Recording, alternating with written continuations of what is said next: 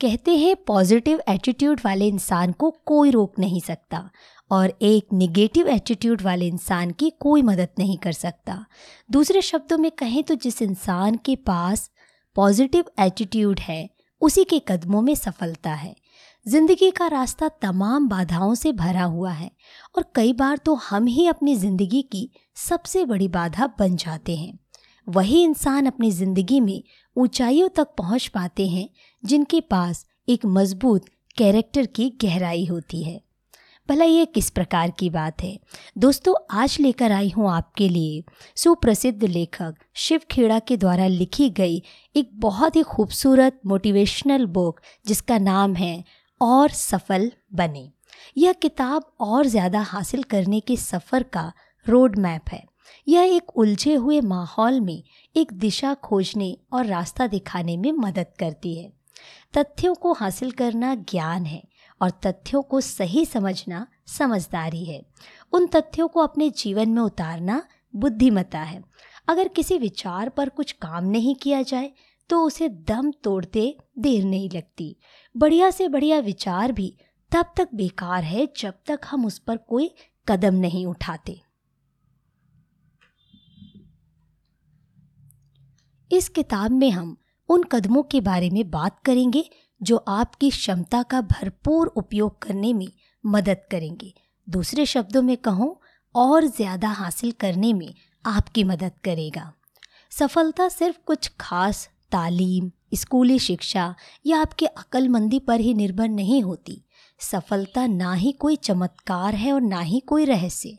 यह तो कुछ सिद्धांतों को लगातार सही तरीके से अमल करने में लाने का नतीजा है। इन सिद्धांतों को अमल में लाने का जो हमारा जुनून है, जो हमारी प्रतिबद्धता है, वही सफलता और विफलता का फ़र्क बताती है। इस किताब में बताए गए सभी नियम एकदम विश्वव्यापी हैं और सदियों से चले आ रहे हैं। तो चलिए शुरुआत करते हैं इस खूबसूरत बुक की ऑडियो के पहले अध्याय को, जिसका नाम है, जीत जीत का नज़रिया। विजेताओं के पास होती है इच्छा शक्ति, हारने वालों के पास अनिच्छा शक्ति।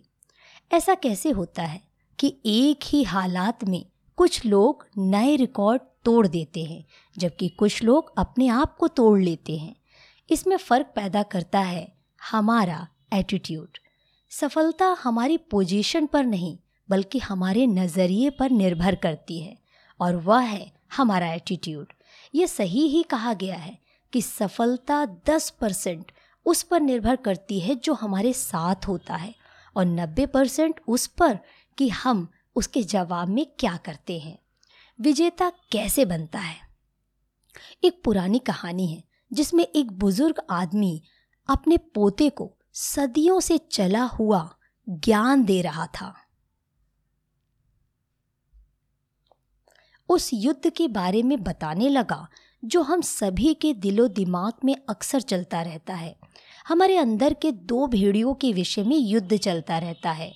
एक बुरा भेड़िया है और दूसरा अच्छा भेड़िया।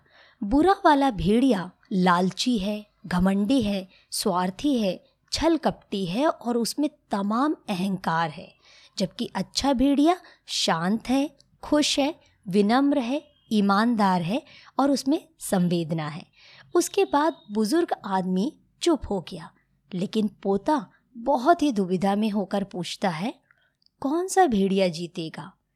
बुज़ुर्ग आदमी ने मुस्कुराकर जवाब दिया, बेटा, यह फैसला आपको करना है कि कौन सा भेड़िया जीतेगा।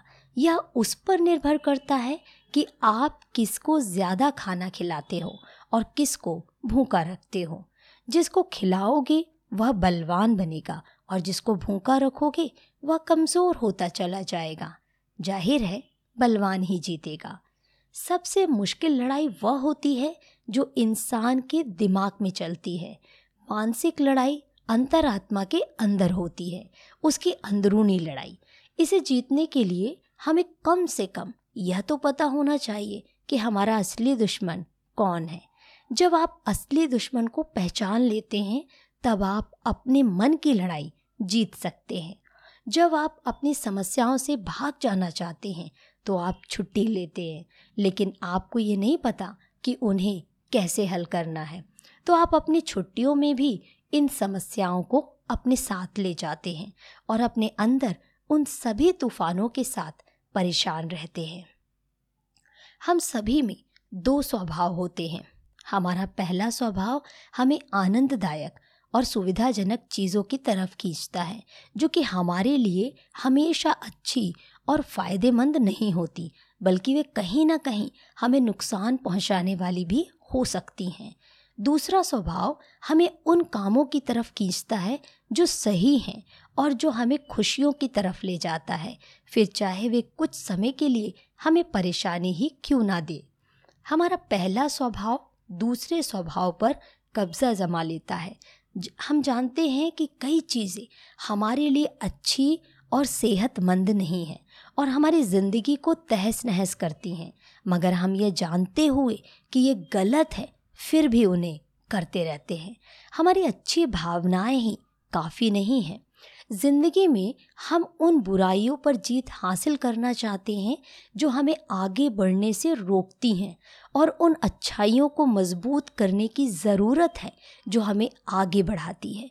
कई लोग ये समझ ही नहीं पाते कि वे अच्छा क्यों नहीं कर पाते और मन ना होने पर भी बुरे काम ही करते जाते हैं। लोग गलत और सही में फ़र्क समझने के बावजूद भी गलत काम करते रहते हैं। अच्छी भावना के बावजूद भी गलत काम करना बहुत ही आम बात है। हम सभी न सिर्फ़ अच्छा करना चाहते हैं, बल्कि अच्छा होना भी चाहते हैं। मगर जैसे ही हम खुद से सवाल जवाब करते हैं, हम एकदम फेल हो जाते हैं।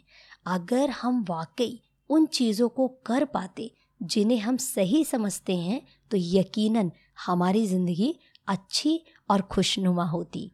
कुछ लोग ऐसे हैं जो सिर्फ़ अच्छा दिखना ही चाहते हैं, लेकिन करना नहीं चाहते। अगर दुनिया अच्छे और बुरे में बटी होती तो हमारी ज़िंदगी बहुत ही आसान हो जाती। कितना अच्छा होता कि हम अच्छी अच्छी चीज़ें रख लेते और बुरी चीज़ों से छुटकारा पा लेते। मगर चीज़ें इतनी सरल नहीं होती।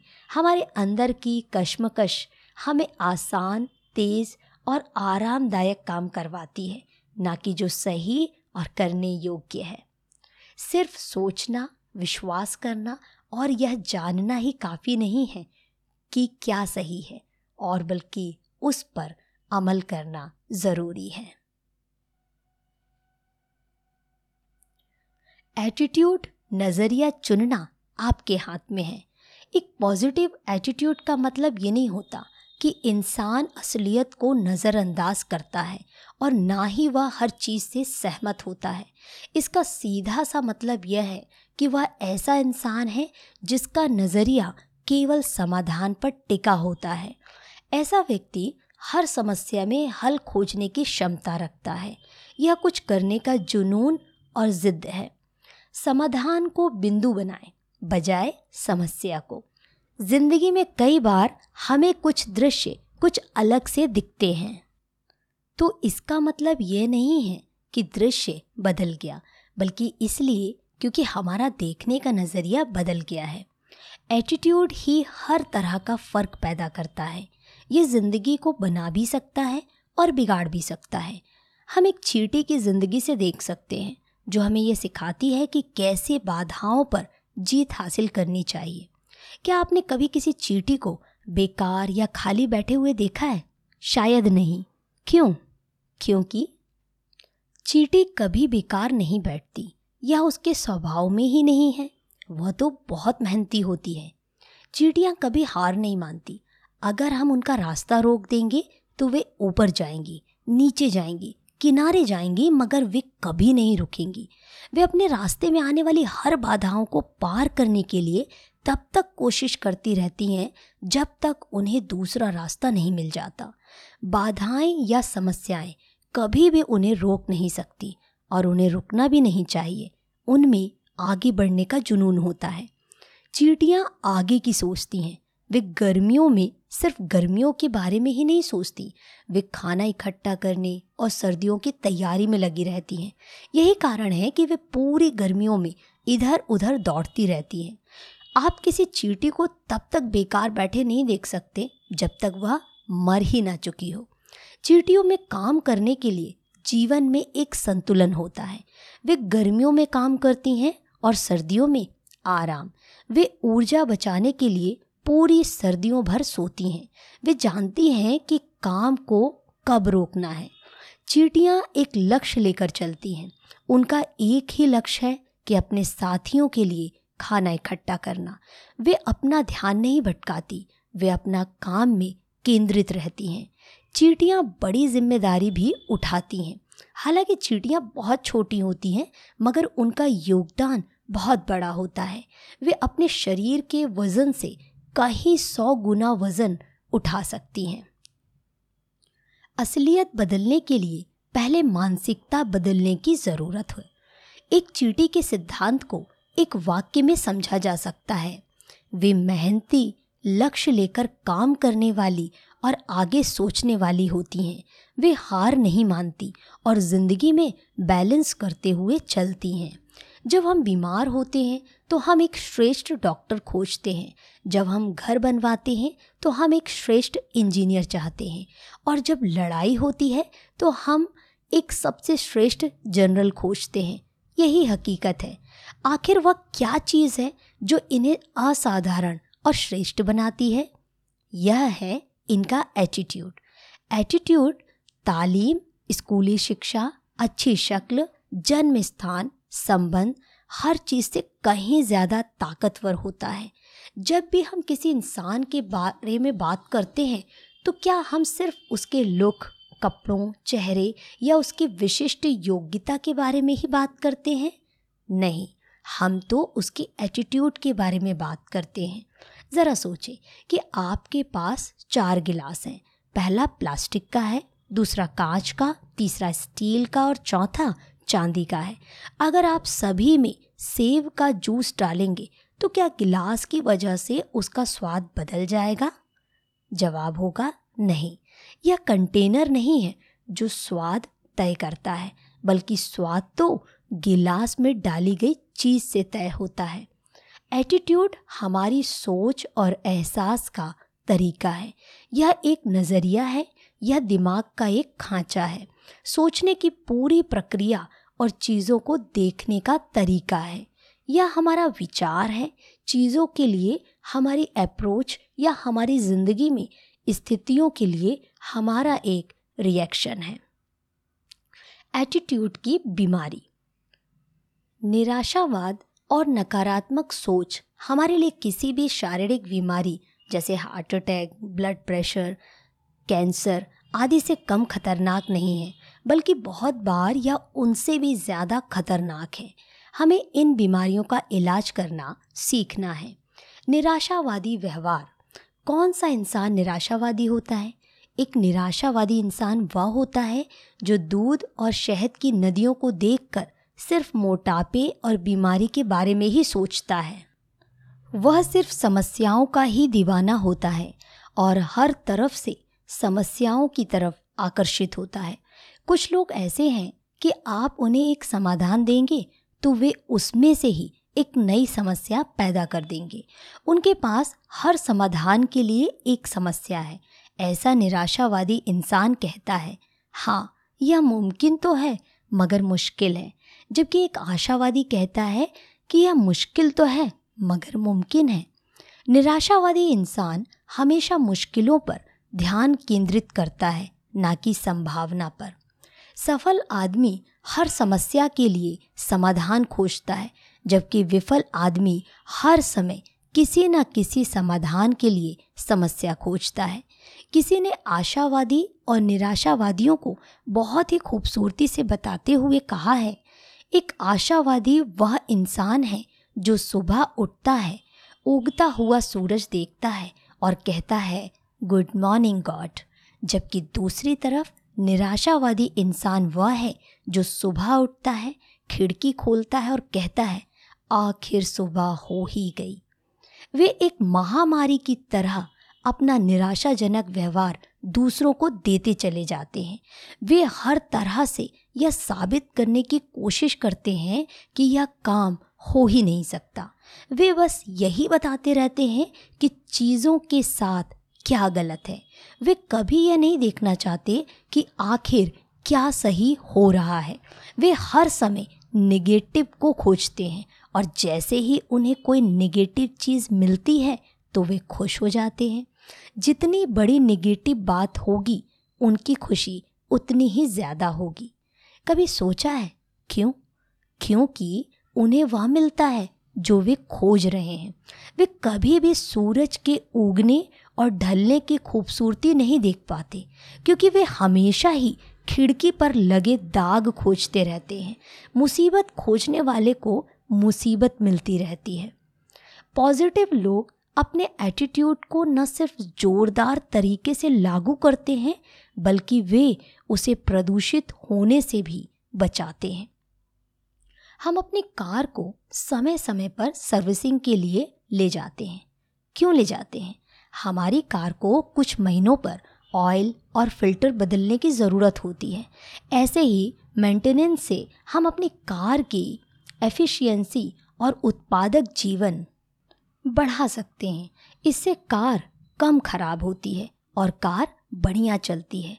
जैसे एक गाड़ी को अच्छा चलने के लिए देख रेख की ज़रूरत होती है।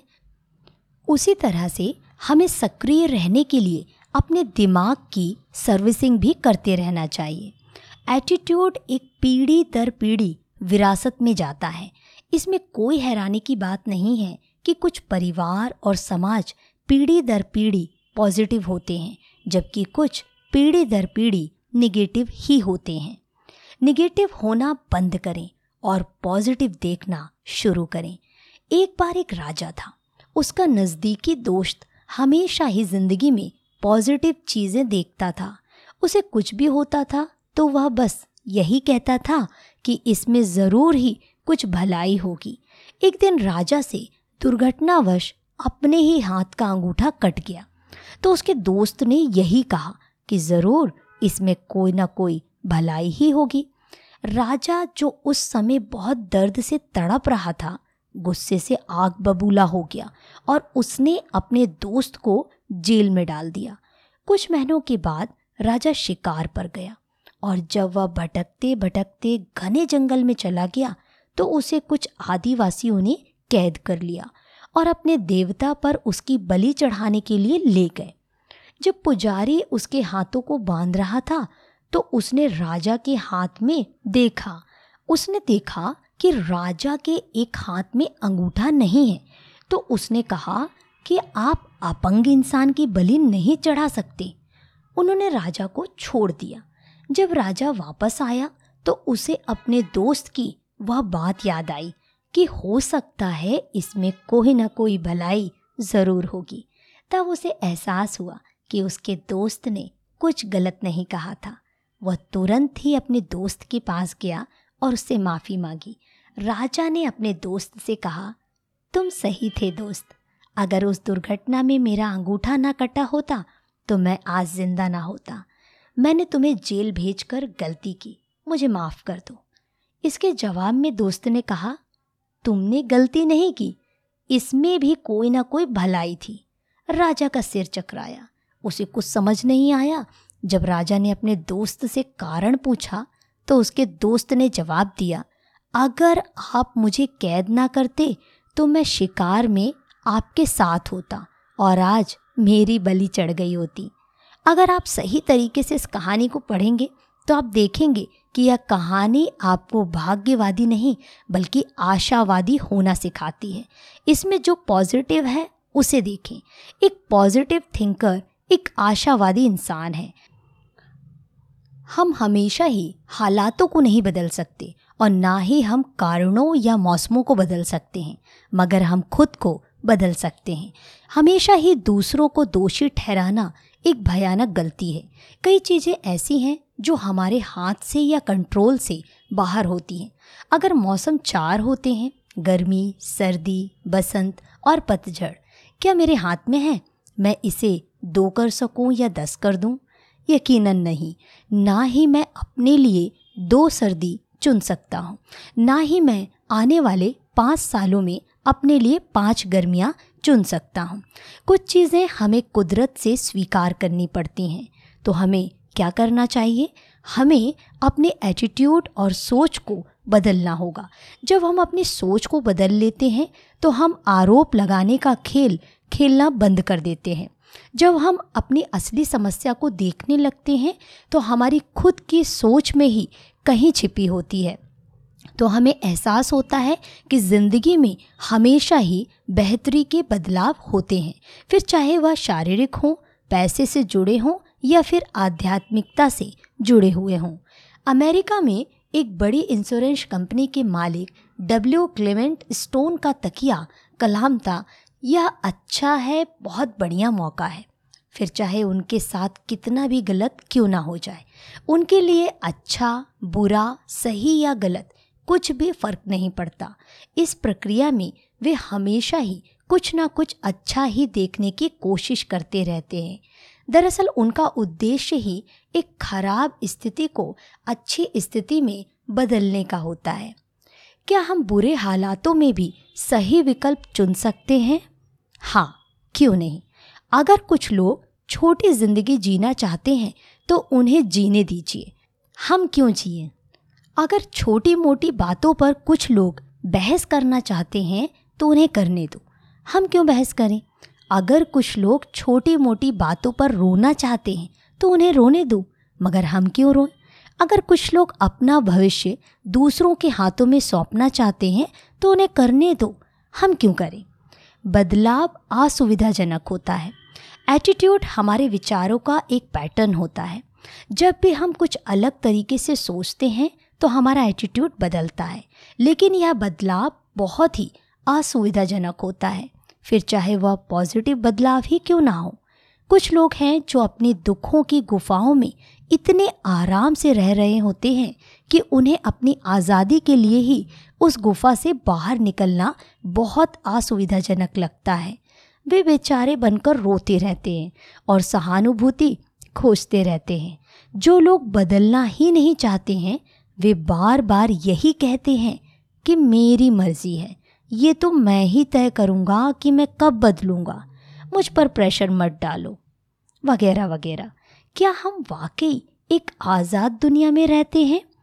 क्या हम अपनी ज़िंदगी में हर चीज़ चुनने के लिए आज़ाद हैं? इसका जवाब है नहीं। हकीकत तो यह है कि हमारी अपनी ही ज़िंदगी में सबसे ज़रूरी चीज़ें ही हमारे हाथ से बाहर होती हैं। जैसे कि, क्या यह हमारा फैसला था कि हम कहाँ पैदा हुए हैं? ज़ाहिर है नहीं, मगर हमने इसे स्वीकार किया और इसे हम अपना जन्मदिन हर साल मनाते हैं। क्या हमने अपने माता पिता चुने? उनके पास भी शायद कोई विकल्प नहीं था। हम अपने भाई बहनों को भी अपने मन से नहीं चुन सकते। क्या हम अपने पड़ोसी चुने? यहाँ तक कि देश भी अपने पड़ोसी नहीं चुन सकते। हमने यह नहीं चुना कि हमें किस देश में पैदा होना है। हम अपने मनपसंद जूते तो खरीद कर पहन सकते हैं, मगर क्या हम अपने पैदा होने का समय चुन सकते थे? हम अपने कपड़ों और कार का रंग तो चुन सकते हैं, मगर अपने ही जिस्म का नहीं। अगर सब कुछ हमारे ही अपने कंट्रोल में होता तो क्यों कोई आँखों का डॉक्टर चश्मा पहनता?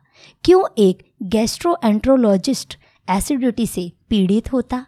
क्यों किसी दिल के डॉक्टर को दिल का दौरा पड़ता और दिल के डॉक्टर की बाईपास सर्जरी करानी पड़ती? हमारे पास सिर्फ़ एक ही विकल्प है। हम दुनिया के साथ कैसा व्यवहार करते हैं और अपना नज़रिया कैसा रखते हैं यह हमारा एटीट्यूड है।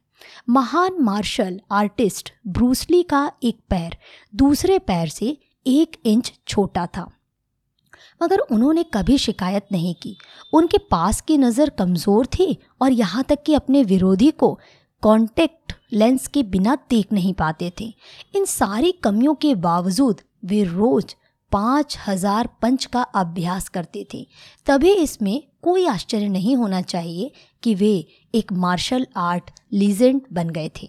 उन्होंने जुनून का रास्ता चुना। उन्हें यह एहसास हो गया था कि उनके जीवन में चुनौतियाँ हैं, मगर उन्होंने इन सभी चुनौतियों को एक उद्देश्य में बदल दिया। ब्रूसली कहा करते थे मुझे ऐसे इंसान से डर नहीं लगता जो दस हज़ार किक करने के तरीके जानता है। मगर मुझे उस आदमी से ज़रूर डर लगता है जिसको सिर्फ़ एक ही किक आती हो, लेकिन उसने उस किक की दस हज़ार बार प्रैक्टिस की हो। किसी भी घोड़े की नस्ल एक सजे धजे फैंसी अस्तबल से नहीं, बल्कि उसकी ब्रीडिंग और ट्रेनिंग से पहचानी जाती है। सफल इंसान पॉजिटिव विचारों को खींचने के लिए डिश एंटीना लगाता है और नेगेटिव विचारों को हटाने के लिए सर्किट ब्रेकर भी लगाता है।